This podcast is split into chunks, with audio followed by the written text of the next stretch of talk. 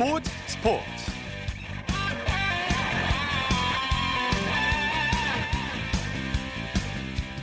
여러분 안녕하십니까? 아나운서 이창진입니다.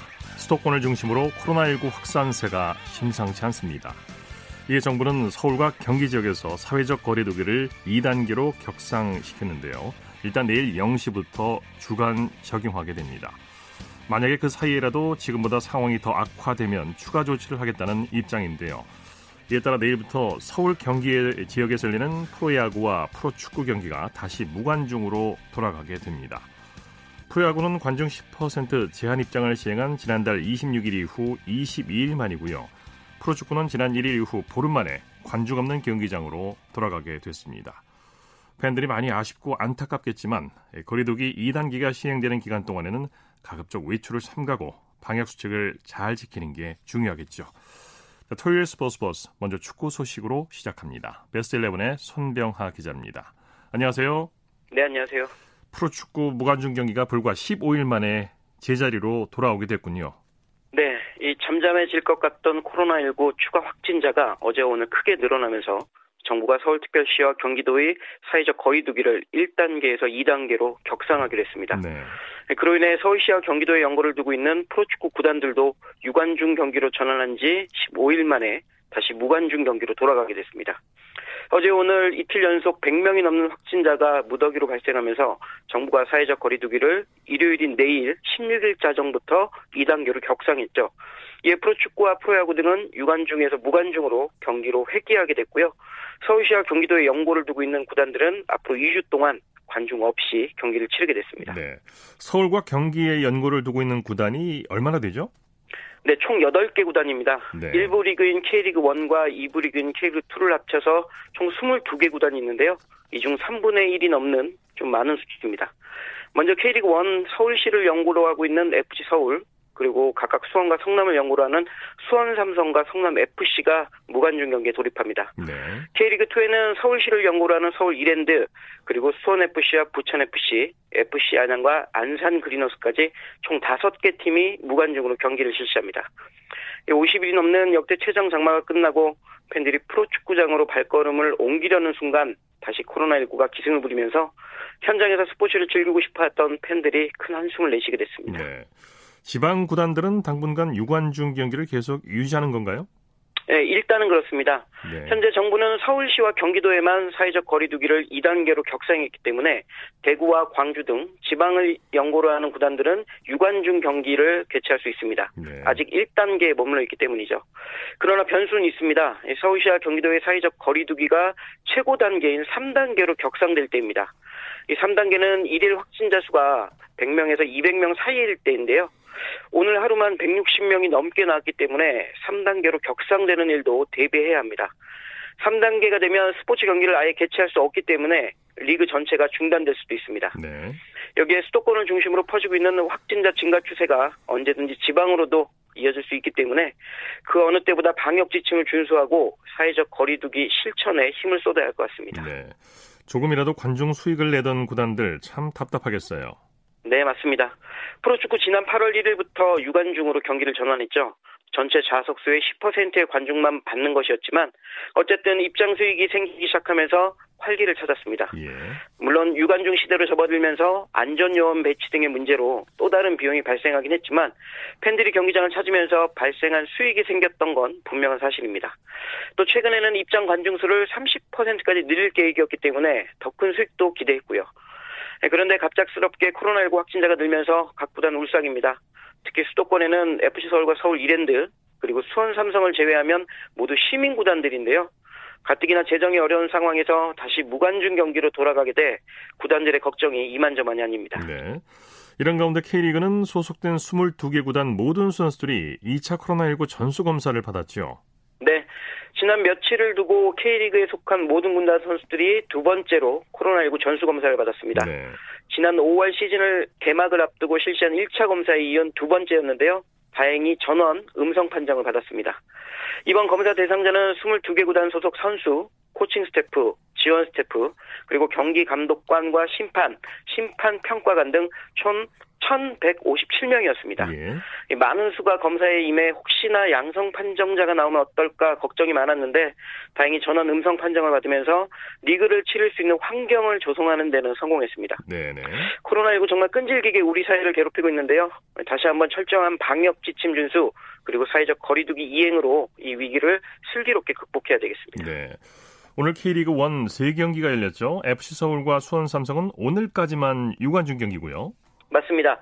오늘 울산과 서울 그리고 수원에서 K리그 1 16라운드가 열렸습니다. 울산은 사회적 거리두기 2단계 격산적이 아니기 때문에 유관중으로 열리는 게 맞고요.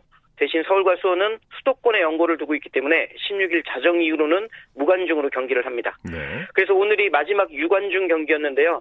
먼저 서울은 홈에서 열린 상주전에서 2대1 한 골차 승리를 거두며 3천여 명의 홈팬들을 기쁘게 했습니다. 그러나 수원은 3천 명 가까이 모인 홈팬들 앞에서 전북을 맞아 싸웠는데 3골을 내주고 1대 3으로 완패를 당해 아쉬움을 남겼습니다. 네. 예, 마지막으로 선두 울산은 포항과 치른 동해안 대비에서 2대 0으로 승리하면서 2위 전북과의 승점 차이를 1점으로 유지하며 1위 질주를 계속했습니다. 네. 내일은 K리그 1 두 경기만 열리죠? 네. 하루 전인 금요일 성남과 부산이 미리 경기를 치렀기 때문에 내일은 K리그 1 자녀 두 경기만 열립니다. 장소는 대구와 광주입니다. 먼저 대구에서는 대구와 인천이 격돌합니다. 신임 사령탑 선임과정에서 큰 홍역을 치른 인천은 여전히 시즌 첫 승에 성공하지 못했는데요. 내일 대구 원정 경기에서 어떤 결과를 낼지 주목됩니다. 이 경기는 내일 오후 7시에 시작합니다. 같은 시각 광주 축구 전용구장에서는 광주와 강원이 승부합니다. 현재 강원은 7위, 광주는 10위지만 두 팀 승점 차이는 단 1점이거든요. 내일 경기에서 지는 팀은 강등권으로 떨어질 수도 있기 때문에 사활을 건 승부를 펼칠 것으로 예상됩니다. 예. 코로나19로 중단됐던 이번 시즌 UEFA 챔피언스 리그가 축소 운영되고 있는데 8강 제3경기까지 끝났죠? 네. 예년과 달리 단판 승부를 펼쳐지고 있는 2019-2020 유럽 축구연맹 챔피언스 리그 8강전이 1경기부터 3경기까지 마쳤습니다. 네.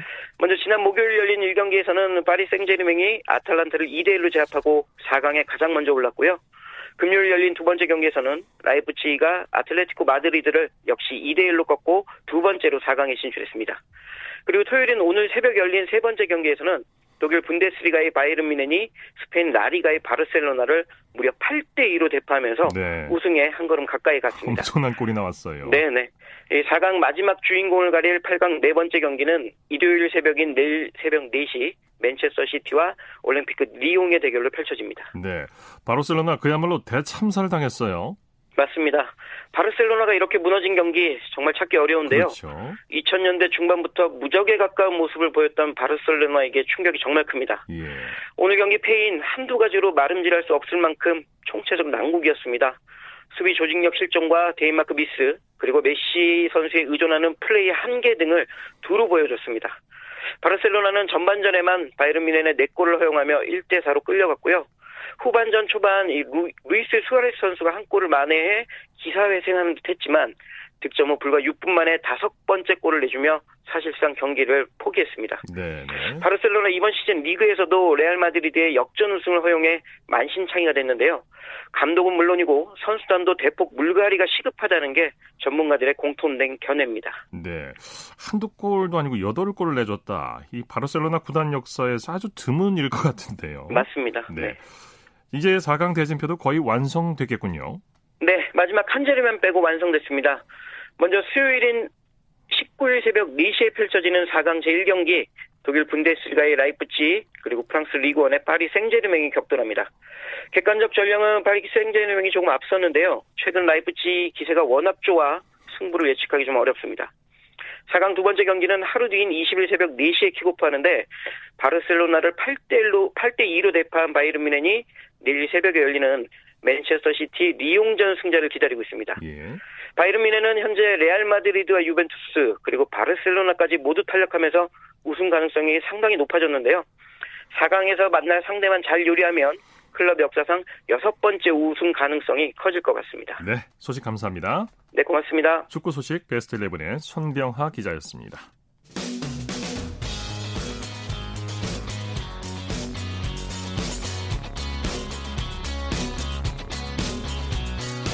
따뜻한 비판이 있습니다. 냉철한 분석이 있습니다. 스포츠 스포츠 우리에게 환희와 감동을 안겨준 스포츠 스타들의 활약상을 살펴보는 스포츠를 빛낸 영웅들 시간입니다. 정수진 리포터와 함께합니다. 어서 오십시오. 네, 안녕하세요. 네, 오늘은 어떤 영웅입니까? 네, 오늘의 주인공은 제일 교포이면서 일본 야구의 레전드이자 야구 평론가로 활동하고 있는 장훈입니다. 예. 한국 야구위원회의 고문으로서 KBO 리그의 탄생과 발전에 많은 공헌을 한 분인데요. 일본 프로야구에서 최다 안타를 기록했기 때문에 안타 제조기라는 별명을 배경을 갖고 있기도 합니다. 하지만 본관이 인동 장씨고요. 국적은 대한민국이죠. 네. 네. 장훈이 어떻게 해서 일본에서 야구를 하게 된 건가요? 네, 어, 일단 일본에서 이남 이녀 중 막내로 태어났는데요. 1945년 히로시마의 원자 폭탄이 투하됐을 때 당시 11살이었던 누나를 잃었습니다. 그렇군요. 4살 때는 후진하는 트럭을 피하다가 화덕에 오른손이 들어가서 화상을 입었는데요. 오른손의 엄지 검지는 어, 제대로 자라지 못했고 넷째 손가락과 새끼 손가락이 달라붙었습니다. 예. 그러면서 중학교 때부터 야구를 할 때는 이제 왼손을 사용하면서 좌타자가 된 거죠. 사실 원래는 수영에 자신이 있었지만 중학교에 수영부가 없어서 대신 야구부에 들어간 건데요. 투수와 타자 다 뛰어난 재능을 보이면서 고등학교 때는 어, 에이스이자 4번 타자로 활약을 합니다. 예. 하지만 변화구 연습을 무리하게 하면서 어깨가 망가졌기 때문에 타자로 재기를 했는데요. 이미 고1 때 요미오리 자이언츠 스카우트 제의를 받 았고 고3 때는 여러 팀의 입단 제의를 받게 됩니다. 네. 네. 자, 그러면 처음으로 입단한 팀은 어떤 팀인가요? 네, 도웨이에 입단을 하게 되는데요. 예. 다른 팀에서 훨씬 더 좋은 조건을 제시했지만 도웨이의 구단주가 그 히로시마의 판자집까지 직접 찾아온 정성의 감동을 받아서 1958년에 도웨이에 정식으로 입단 계약을 합니다. 네. 아, 그런데 장훈 선수는 대한민국 국적이었으니까 외국인 선수였잖아요. 네. 그래서 도웨이 구단주가 귀화할 것을 권했지만 장훈의 어머니가 그 요구를 단호하게 거절을 합니다. 네. 네. 일본 프로야구에서 장훈 선수가 꾸준히 활동할 수 있었던 네. 그 계기를 좀 살펴볼까요? 네. 이 도웨이 구단주가 장훈을 놓칠 수가 없어서 일본에서 태어나고 자란 선수는 국적을 불문하고 외국인 선수 제한 규정을 받지 않는다는 조항을 퍼시픽 리그의 규약에 포함을 시킵니다. 결국에 장훈 덕분에 제일 한국인 야구 선수들이 귀화하지 않고도 일본 프로야구에서 활동할 수 있는 길이 열린 거죠. 예, 예. 이런 환경이 조성이 되면서 장훈 선수는 활발한 활약을 하기 시작하는데요. 데뷔 2년 차에 개막 전 전부터 11경기 연속 안타를 쳤고 다음 해에는 개인 첫 사이클링 그리고 데뷔 4년 차인 1962년도에는 처음으로 30개 이상의 홈런을 쳤는데 이해 기록이 3할 3푼 3리의 타율 31 홈런 99타점으로 시즌 MVP를 거머쥡니다. 네. 네. 이렇게 뭐 활발하게 활약했으니까 한국에서도 장훈 선수의 소식을 익히 알고 있었겠죠. 네. 그 활발한 활약을 펼치던 그 해에 1962년도에 한국의 서울 운 동장, 그러니까 지금의 동대문 운동장에서 서울신문사가 주최한 한일 야구 시합이 있었는데요. 여기에서 장훈 선수가 명예 시민증을 받기도 합니다. 예, 예. 지난주 서울 운동장 구장에서는 서울신문사가 주최하는 일본 원정팀들과 전 서울군 간의 일련의 야구 시합이 벌어졌습니다. 지금 보시는 경기는 일본의 도웨이팀과 전 서울군 간의 대전 실황입니다. 이 시합에서는 도웨이팀이 4대 0으로 승리했습니다. 또한 같은 원정팀인 도웨이팀과 고고테스팀 간의 시합에서는 시초부터 일방적인 게임을 전개했습니다. 도웨이팀은 3루타에서 홈런을 비롯하여 1회에서만도 5점을 얻었습니다. 이 시합에서 도웨이팀은 9대1의 스코어 차로 크게 이겼습니다. 그리고 윤태일 서울특별시장은 제1교포인 장훈 선수에게 명예시민증을 수여했습니다. 네, 네. 옛날 그 아나운서 선배의 톤이 참 특이하죠? 네, 62년도니까요. 네, 뭐 40년 전쯤인 거잖아요. 네. 네. 어, 근데 이후에 장훈 선수의 기록은 조금 하락세를 보이다가 66년 시즌부터 다시 올라오기 시작했고요. 특히 70년도에는 3할 8푼 3리의 타율로 일본 프로야구에서 최고 타율을 기록했습니다. 네, 네. 그리고 1980년 롯데 오리온스 시절에 일본 프로야구 사상 최초로 3,000안타의 대기록을 세웠고요. 500홈런 300도루를 달성하기도 했습니다. 네네. 이런 기록들을 세우고 나서 1981년 음, 시즌을 마지막으로 현역 은퇴를 하게 되죠. 네. 네. 일본 프로야구사에 큰 업적을 남긴 분인데 네. 아무래도 제일교포이기 때문에 네. 일본에서 야구하기가 녹록지 않았을 거예요. 맞습니다. 제일교포로서의 삶도 힘들었는데 거기에서 야구를 한다는 것도 쉽진 않았을 거예요. 특히나 신체적인 어려움도 있었고 귀화하지 않은 제일 한국인이었기 때문에요. 많은 차별을 겪었지만 그걸 다 견뎌내면서 일본 프로야구사의 통산 최다 3,085 안타라는 대기록을 달성합니다. 예. 오늘이 광복절이기 때문에 그의 삶이 더 와닿는 게 아닌가 싶은데요. 2010년 8월 15일에 방송된 뉴스컷 들어보시죠. 일제강점기 35년, 일본에 살고 있는 우리 동포들에게도 지워지지 않은 상처일 텐데요. 하지만 제1동포 장훈 씨는 한국인이란 자긍심 하나로 이런 차별을 극복하고 일본 야구의 전설이 됐습니다. 이정민 기자가 만났습니다. 1980년 3천안타 대기록을 세우며 일본의 야구 영웅으로 우뚝 선 장훈. 장훈 씨는 일본의 프로야구 선수 가운데 유일하게 1945년 히로시마에 투하됐던 원자 폭탄의 피해자입니다. 그의 누이는 그때 목숨을 잃었습니다. 태워가지고 시커멓해가지고 어려서 어려서 어려서 그러는데 놀래가지고 진짜 누나고 손 붙들었는데 아프다고. 원폭에선 기적처럼 살아남았지만 장우는 5살 때 불의의 사고로 오른손을 불에 대었습니다. 그러나 조센징에다 돈이 없다는 이유로 병원에서도 치료를 못 받고 쫓겨났습니다. 오른손 장애를 극복하고 야구 선수로 명성을 날릴 때 장훈 씨의 어머니는 항상 한복을 입고 야구장을 찾았고 특히 한민족의 긍지를 잃지 않도록 당부했습니다. 차별을 딛고 오직 실력으로 일본 야구의 영웅이 된 장훈. 그는 지금도 일본에 귀화하지 않고 한국인이라는 자부심을 가슴에 간직하며 살고 있습니다. 네, 네. 장훈 씨, 장훈 선수가 1940년생이니까 이제 81세예요. 네. 네. 근데 참 이분이 그 야구 선수 초기에 귀화를 권유받았을 때도 장훈 선수의 어머니가 거절을 했었고 예. 또 한복을 입고 야구장을 찾을 정도로 어머니는 아들이 한국인임을 잊지 않도록 당부했다고 합니다. 예. 사실 장훈 선수의 어머니는 아들이 야구하는 거를 탐탁지 않아 했지만 뒤에서 많은 뒷바라지를 해줬고요. 장훈 선수는 학창 시절에 야구 선수로 성공해서 어머니께 비단 치마 저고리를 많이 사드리겠다는 이야기를 했는데 그럴 때마다 어머니는 네가 언제 성공해서 비단 저고리를 차, 어, 사주겠느냐라고 하면서 웃음을 네. 지었다고 합니다. 뭐 야구 선수로 성공한다는 어머니의 공이 뭐 대단했죠. 네. 그리고 장훈 선수가 어릴 때부터 한국어를 했기 때문에 한국어가 능통한 편인데요. 1991년에 일본에서 개최된 제1회 한일 야구 슈퍼게임의 중계에서는 대한민국 TV 방송 측의 그 야구 해설자로서 막힘없는 해설을 하면서 한국의 야구 팬들을 놀라게 하기도 했습니다. 네. 네. 그런데 제일 한국인으로서 차별을 많이 받아서인지 네. 성격이 조금 거친다는 얘기가 있었어요. 네, 실제로 고교 시절에는 싸움꾼으로도 악명이 높았다고 하고요. 경기장에서도 중에서도 이 장훈 선수의 불같은 성격에 얽힌 일화가 있습니다. 네네. 일본 최고의 그 포수로 꼽히는 노무라 카츠야는 트래시 토크로 유명했는데요. 이 전술이 통하지 않았던 타자 중에 한 명이 바로 장훈 선수였던 거죠. 어, 장훈 선수는 노무라 카츠야를 향해서 눈을 부릅뜨며 대응을 했는데요. 어느 날은 장훈 선수도 이 노무라 야유에 참을 수가 없었는지 일부러 크게 헛스윙을 하는 척하면서 배트로 노무라의 뒤통수를 쳐버렸고 그 네. 그 이후로 노무라는 장훈 선수의 신경을 건들지 않았다고 합니다. 네. 네. 지금 현역 은퇴 후에 해설자로 활동하고 계시죠? 네, 지금 프리랜서 해설자로 활동을 하고 있고요. 또 2010년 8월 31일 LG 트윈스와 넥센 히어로즈 경기 때는 시구자로 나와서 또 예. 시구를 예. 하기도 했습니다.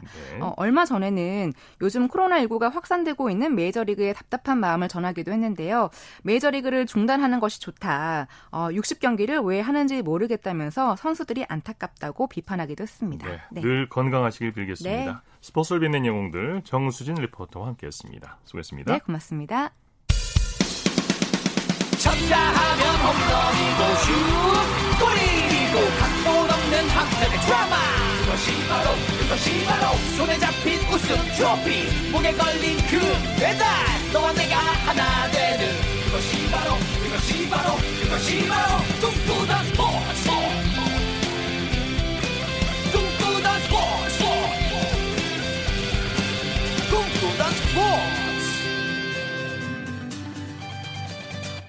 이어서 한 주간의 해외 스포츠 소식 정리합니다. 월드스포츠 연합뉴스 영문뉴스부의 유지호 기자와 함께합니다. 안녕하세요.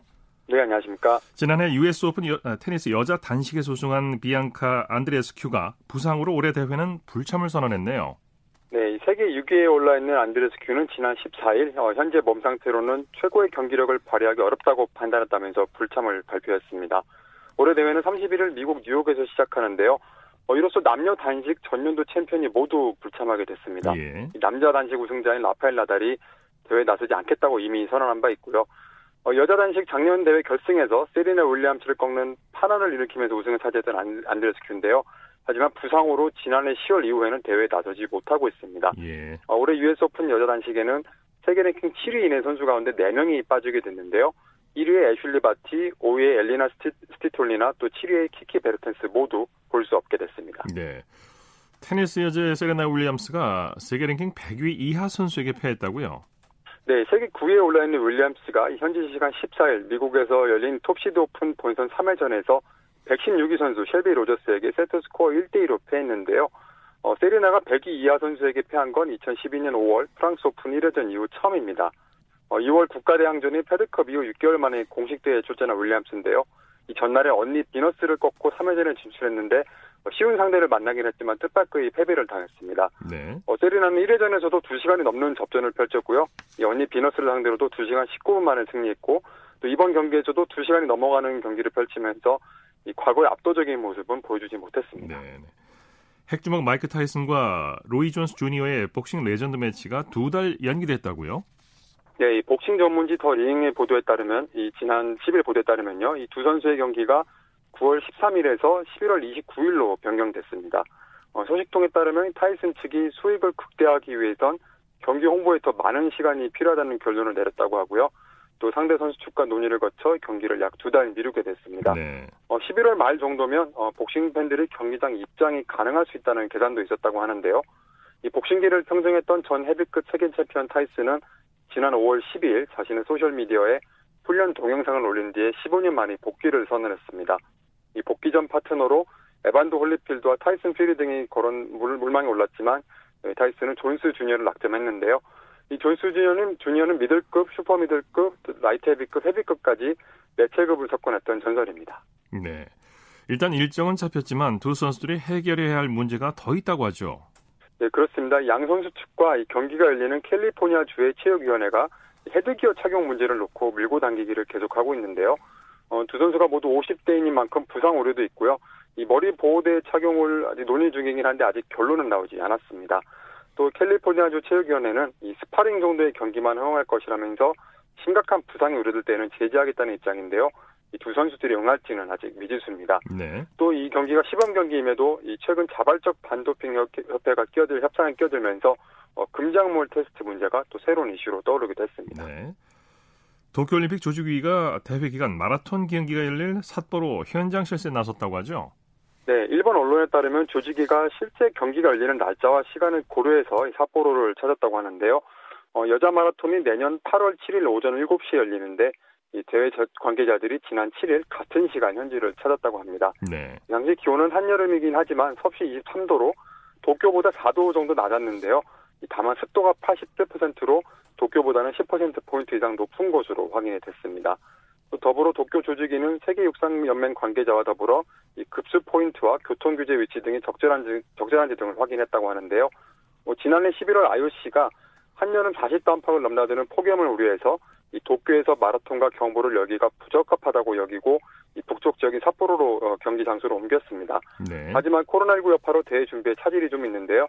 어, 코스에 관한 구체적인 사안은 눈이 내리기 전에 10월 이전에 끝내려고 했는데 세계육상연맹 담당자들이 어, 일본에 입국할 수가 없는 상황이라서 좀 미뤄지고 있습니다. 예. 또 마라톤과 경보 종목에 투입될 자원봉사자 모집도 현재는 중단된 상태입니다. 네. 소식 감사합니다. 네, 감사합니다. 월드스포츠 연합뉴스 영문뉴스부의 유지호 기자였고요. 이어서 우리나라 스포츠 각 종목의 발전 과정을 살펴보는 스포츠 기록실 시간입니다. 라디오 한국 스포츠 100년사 중에서 한국 스포츠의 부활기를 살펴보고 있는데요. 스포츠 평론가 신명철 씨와 함께합니다. 안녕하세요. 네, 안녕하십니까. 6.25 전쟁 기간을 비롯해서 1950년대 이후 한국 스포츠를 지탱한 큰 힘이 군 스포츠였다고 해도 지나친 말이 아니었죠? 네, 먼저 축구를 살펴볼 텐데요. 육군본부와 해군본부는 1948년에 이미 축구부를 보유하고 있었고요. 예. 1949년에는 육군의 사단대항, 사단대항 축구대회가 열리기도 했습니다. 이때는 한국전쟁 전이어서 국군의 규모가 크지 않을 때였거든요. 네. 그리고 한국전쟁이 벌어지고 있던 1951년 10월 경남 밀양에서 개최된 전국 축구선수권대회는 헌병사령부, 공군, 해군, 육군, 보병학교 등 군팀과 조선방직, 대구방직, 한국모직 등 실업팀이 우승을 다퉜습니다. 네네. 6.25 전쟁 직후에 열린 전국 축구선수권대회 출전팀 가운데 4분의 3이 군팀이었다면서요? 네, 정말 많았습니다. 한국전쟁 뒤인 1955년 9월 서울운동장에서 열린 전국 축구선수권대 출전팀을 살펴보면 이 시기 한국 축구에서 군이 차지했던 비중을 한눈에 알 수 있는데요. 16개 출전팀 가운데 군팀은 병참단, 통신대, 해군 22사단, 제7피복창, 해병대, 첩보대, 수도사단, 헌병사령부, 특무대, 1101 공병단이라는 부대도 있었던가 봐요. 공군 등 모두 12개의 팀이나 됐습니다. 네. 그리고 1956년 육군본부가 주최한 육군대회는 사단 단위로 16개 팀이 출전해 성황을 이루기도 했는데요. 군대 축구를 요즘 축구 팬들이 흔히들 그 군대 스리가라고들 하시잖아요. 네. 근데 이때 실제로 군대 스리가가 있었던 셈입니다. 예, 네. 예. 네. 1960년대에는 전국체전축구 대학부에서 사관학교가 우승하는 일도 있었다고 하죠? 네. 1960년 대전에서 열린 전국체육대 축구 대학부에서는 공군사관학교가 우승을 했는데요. 이 무렵 상군사관학교는 뭐 이 중장년 팬 여러분들 잘 아시겠습니다만 축구, 럭비 등 자체 대회를 갖고도 있었고 예. 또 각종 국, 국내 대회도 자체 대회 외에 국내 대회에 출전하는 등 상당한 실력을 갖추고 있었거든요. 네. 어, 그런데 이렇게 군축구가 많은 기여를 하고 있는 가운데 1965년 4월 그 군팀 가운데 아주 강호였죠. 방첩대 팀의 해체는 군축구가 우리나라 축구에서 차지하는 비중이 급격히 줄어들고 있다는 그 신호였는데요. 한국전쟁 와중인 1951년 특무대라는 이름으로 축구부를 만든 방첩대는 이후 14년여 동안에 40명이 넘는 국가대표 선수를 배출하는 등 축구 발전에 크게 이바지했지만 1960년대 중반에 들어서면서부터 이 단위 부대가 축구부를 운영하기에는 국내 축구의 판이 많이 커져 있었습니다. 네네. 네. 네, 그러나 이후에도 1984년 국구체육부대 즉 상무가 창설되기 전까지 육군, 해군, 이제 해병대입니다만은 공군은 각자 축구부를 운영하면서 변함없이 한국 축구 발전에 힘을 보탰고요. 이 고려대 출신의 차범근과 연세 출신의 허정무를 공군과 해병대가 경쟁적으로 영입한 데서 영입한 데서 알 수 있듯이 삼군의 축구 사랑은 참 각별했습니다. 예. 가령 예를 들어 허정무는 이후에 뭐 지금은 이제 큰 축군이 됐습니다만은 군 갈 무렵입니다만 1979년 3월 효창운동장에서 열린 대통령배 대에서 해병대를 우승으로 이끌고 허정무 스스로는 또 최우수 선수를, 선수상을 받은 그런 일도 있었습니다. 예, 예. 농구도 1950년대 군 스포츠가 종목 발전에 큰 힘을 보탰다고요? 그렇습니다. 6.25 전쟁이 한창인 1951년 8월 부산에 있는 경남중학교 코트에서 열린 광복절 경축 농구대회는 조선운수, 한 육군 예비사, 국방부, 육군 헌병사령부, 그리고 전 부산 제5 육군병원 이 팀은 이제 남녀간 출전했고요. 네. 저축은행 여자팀이고요. 이렇게 남녀부에 걸쳐서 군팀이 주력을 이뤘습니다. 그해 그러니까 1951년이죠. 전라남도 광주시에서 열린 제32회 전국체육대 농구 중학부에서는 목포공업이 우승했는데 남자 일본부에서는 육군본부가 여자 일반부에서는 제5 육군병원 면이 각각 정상에 올랐고요. 네. 부산에 전쟁 기간 열린 각종 대회 우승 또는 준우승팀 가운데 군팀이 많은 데서 알 수 있듯이 농구도 다른 종목과 마찬가지로 군의 지원 속에 어려운 시기를 극복할 수 있었습니다. 네, 말씀 감사합니다. 네, 고맙습니다. 스포츠 기록실 스포츠 평론가 신명철 씨와 함께했습니다.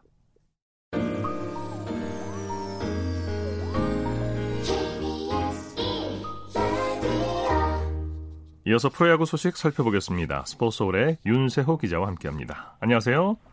네, 안녕하세요. 자, 프로야구가 내일부터 무관중으로 열리게 되죠. 그렇습니다. 오늘 정세균 국무총리가 송부, 정부 서울청사에서 열린 코나19 중앙 재난안전대책본부 회로 주최를 했는데요. 어, 코로나19 확진자가 급증한 서울특별시와 경기도에서 사회적 거리두기를 2단계로 높이고자 한다라고 밝혔습니다. 이에 따라 프로스포츠의 관중 입장이 다시 불가능해졌는데요. 일단 내일 16일부터 서울을 연구로 하는 두산, LG 키움 그리고 수원을 연구로 둔 KT가 홈간 홈 경기를 무관중으로 다시 진행하기로 했습니다. 네 네. 서울과 경기 지역을 제외한 나머지 지역은 어떻습니까? 네, 일단 인천을 연구호주로 두고 있는 SK와 그리고 지방 다섯 개 구단은 기존과 그대로 유관중 경기를 진행하기로 했습니다. 네. 자 그렇다면 그동안 예매한 표는 어떻게 되는 건가요? 일단 두산 LG 키움 세개 구단은 사전 예매된 티켓을 모두 취소하기로 했고요. 어, 예매된 예매한 관람객들에게도 취소 수수료 없이 전액 환불을 조치를 할 예정입니다. 네. 지금 코로나19가 확산되고 있는 주말인데 오늘 경기장 분위기는 어땠나요? 어, 제 야구장 분위기는 평소와 크게 차이나지 않았습니다. 어, 관중들은 방역수칙을 준수하면서 경기가 진행이 됐고요. 20% 내외로 지금 관중 입장이 진행되고 있는데 사직구장은 4,270명, 그리고 창원 NC파크는 3,496명이 오늘 야구장에 입장을 했습니다. 네. 경기 소식 살펴보죠. 키움이 롯데를 상대로 값진 승리를 거뒀네요.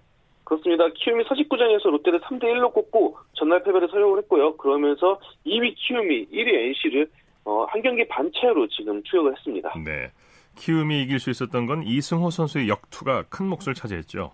그렇습니다. 이승호 선수 오늘 롯데를 상대로 올 시즌 최고 피칭을 펼쳤습니다. 어, 7과 3분의 2이닝 동안 무실점을 했는데요. 그러면서 시즌 4승을 거뒀습니다. 시즌 초반에 이승호 선수가 빠른 공 제구가 안 되면서 굉장히 고전을 했는데 어, 최근 한 7월 중순부터 반등한 모습입니다. 어, 이승호 선수가 활약하면서 키움도 지금 토종 선발진이 안정되고 있습니다. 네. 타선에서는 어떤 선수들이 활약했습니까? 어, 키움의 4번 타자로 나선 에디슨 러셀 선수 오늘 4타수 3안타로 활약을 했고요. 그리고 5번 타자 김웅빈 선수와 뒤에 또 배치된 허정엽 선수도 2안타 1타점을 기록했습니다. 특히 허정엽 선수는 2회 2사 어, 1, 2루 찬스에서 적시 2루타로 결승타의 주인공이 됐습니다. 네. LG의 기세가 무섭네요. 어제 이어서 오늘도 선두 NC를 잡았죠? 그렇습니다. LG가 어제 이어서 오늘도 창원 NC전에서 승리를 했는데요. 그러면서 4연승을 기초했습니다. 13대 4로 완승을 거둔 LG입니다. 네, LG 타선이 대폭발했죠? 네, 어제는 LG가 홈런 4개를 쳤는데 오늘 또한 이영준 선수와 김현수 선수가 홈런을 치면서 어, 총 15개의 안타를 기록을 했고요. 그러면서 13점을 뽑았습니다. 네, 3회에 대량 득점이 나왔죠? 그렇습니다. 3회 어, 1사 2, 3루 찬스에서 이영종 선수의 적시타를 시작으로 유광남 선수의 2타점 1루타, 오지환 선수의 타석 때 폭투가 나오고 또 선수가 적시타를 치면서 5점을 뽑았습니다. 그러면서 LG가 10대 0으로 달아났는데요. 사실상 3회에 경기의 승패가 결정됐습니다. 네. 삼성은 하나를 꺾고 3연승을 거뒀죠? 네, 삼성이 하나 원정 경기에서 2대 0으로 승리하면서 3연승을 달렸습니다. 네. 이 하나 선발 체르벨과 삼성 윤성황 선수가 명품 투수전을 펼쳤죠. 사실 정말 체르벨 선수는 올해 힘든 한 해를 보내고 있는데요. 어 그리고 또 윤성환 선수도 이제 최근 이제 가수로 1군 무대에 올라와서 선발 등판을 하고 있습니다. 힘든 시즌을 보내고 있는 두 선수가 오늘은 활약을 펼쳤습니다. 체르벨 선수는 6이닝 무실점, 윤성환 선수는 5이닝 무실점으로 자신의 임무를 완수했습니다. 네, 0대 0으로 팽팽한 경기를 이어갔는데 언제 뒤집혔나요? 어, 8회까지는 0대 0 팽팽한 투전이었는데요. 그러나 9회 초 삼성 김동엽 선수가 정우람 선수를 상대로 결승 2점으로 정렬하면서 삼성이 승기를 잡았습니다. 예. 기아는 SK를 상대로 대승을 거뒀네요. 네, 기아가 광주 SK 어, 광주 SK전에서 10대 3으로 대승을 거뒀습니다. 그러면서 기아는 8월 들어서 첫 번째 위닝 시리즈를 확보했습니다. 네, 기아가 1회 말에 빅이닝을 만들었죠. 네, 1회부터 4절 뽑아서 기아가 기선제압에 성공을 했는데요. 최영우 선수의 3루타로 2타점, 그리고 어제 끝내기 홈런을 친 나지환 선수가 또 적시타, 박찬호 선수도 적시 2루타로 기아가 시작부터 빅, 빅 이닝을 만들었습니다. 네네. 기아 타선이 집중력을 발휘했어요. 네, 이후에도 기아는 꾸준히 안타를 터뜨렸는데요. 오늘 17개 안타를 치면서 10점으로 완성을 했, 어, 10점을 뽑았습니다. 아무래도 어제 이제 나지환 선수의 끝내기 홈런의 그 기세가 오늘도 고스란히 이어지는 모습이었습니다. 네, 이적생인 장현식 선수도 잘 막아줬어요.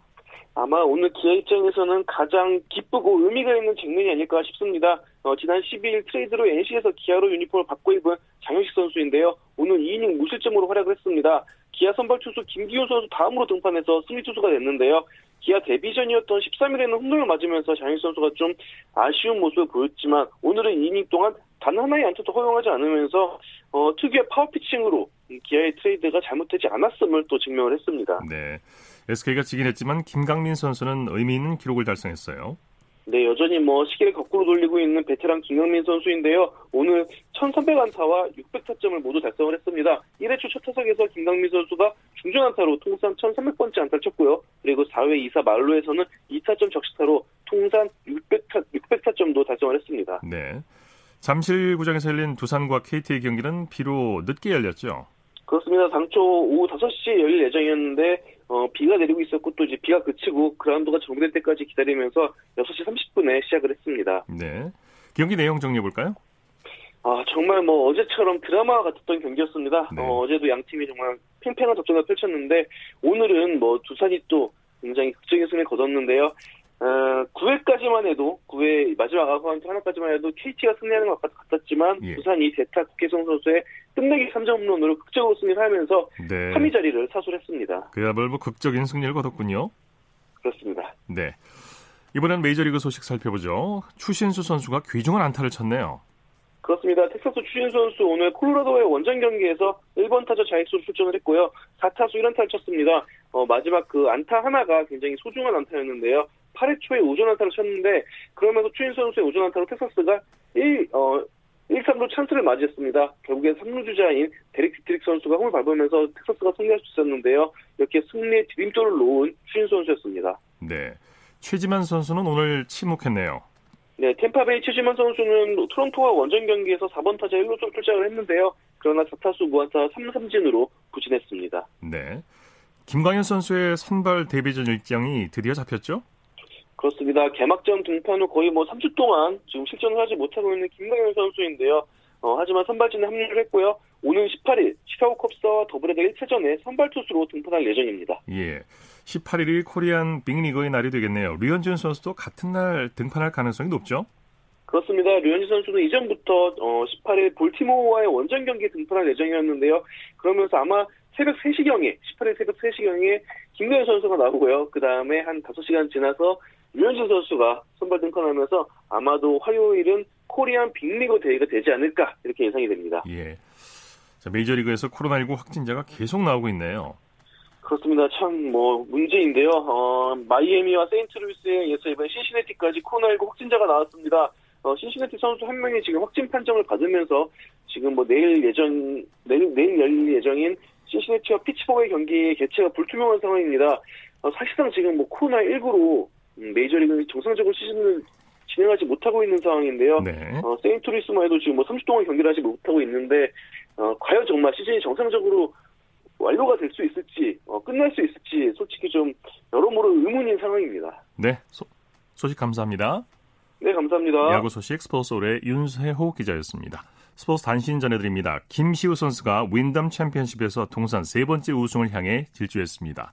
김시우 선수는 오늘 미, 국 노스캐롤라이주 세지필드 컨트리클럽에서 열린 대회 2라운드에서 버디 6개와 보기 1개를 묶고 5언더파 65타를 치면서 톰 호기, 테일러 구치, 빌리 호셜 등 3명과 공동 선두에 올랐습니다. 스포츠 스포츠 오늘 준비한 소식은 여기까지입니다. 함께해 주신 여러분 고맙습니다. 지금까지 아나운서 이창진이었습니다. 스포츠 스포츠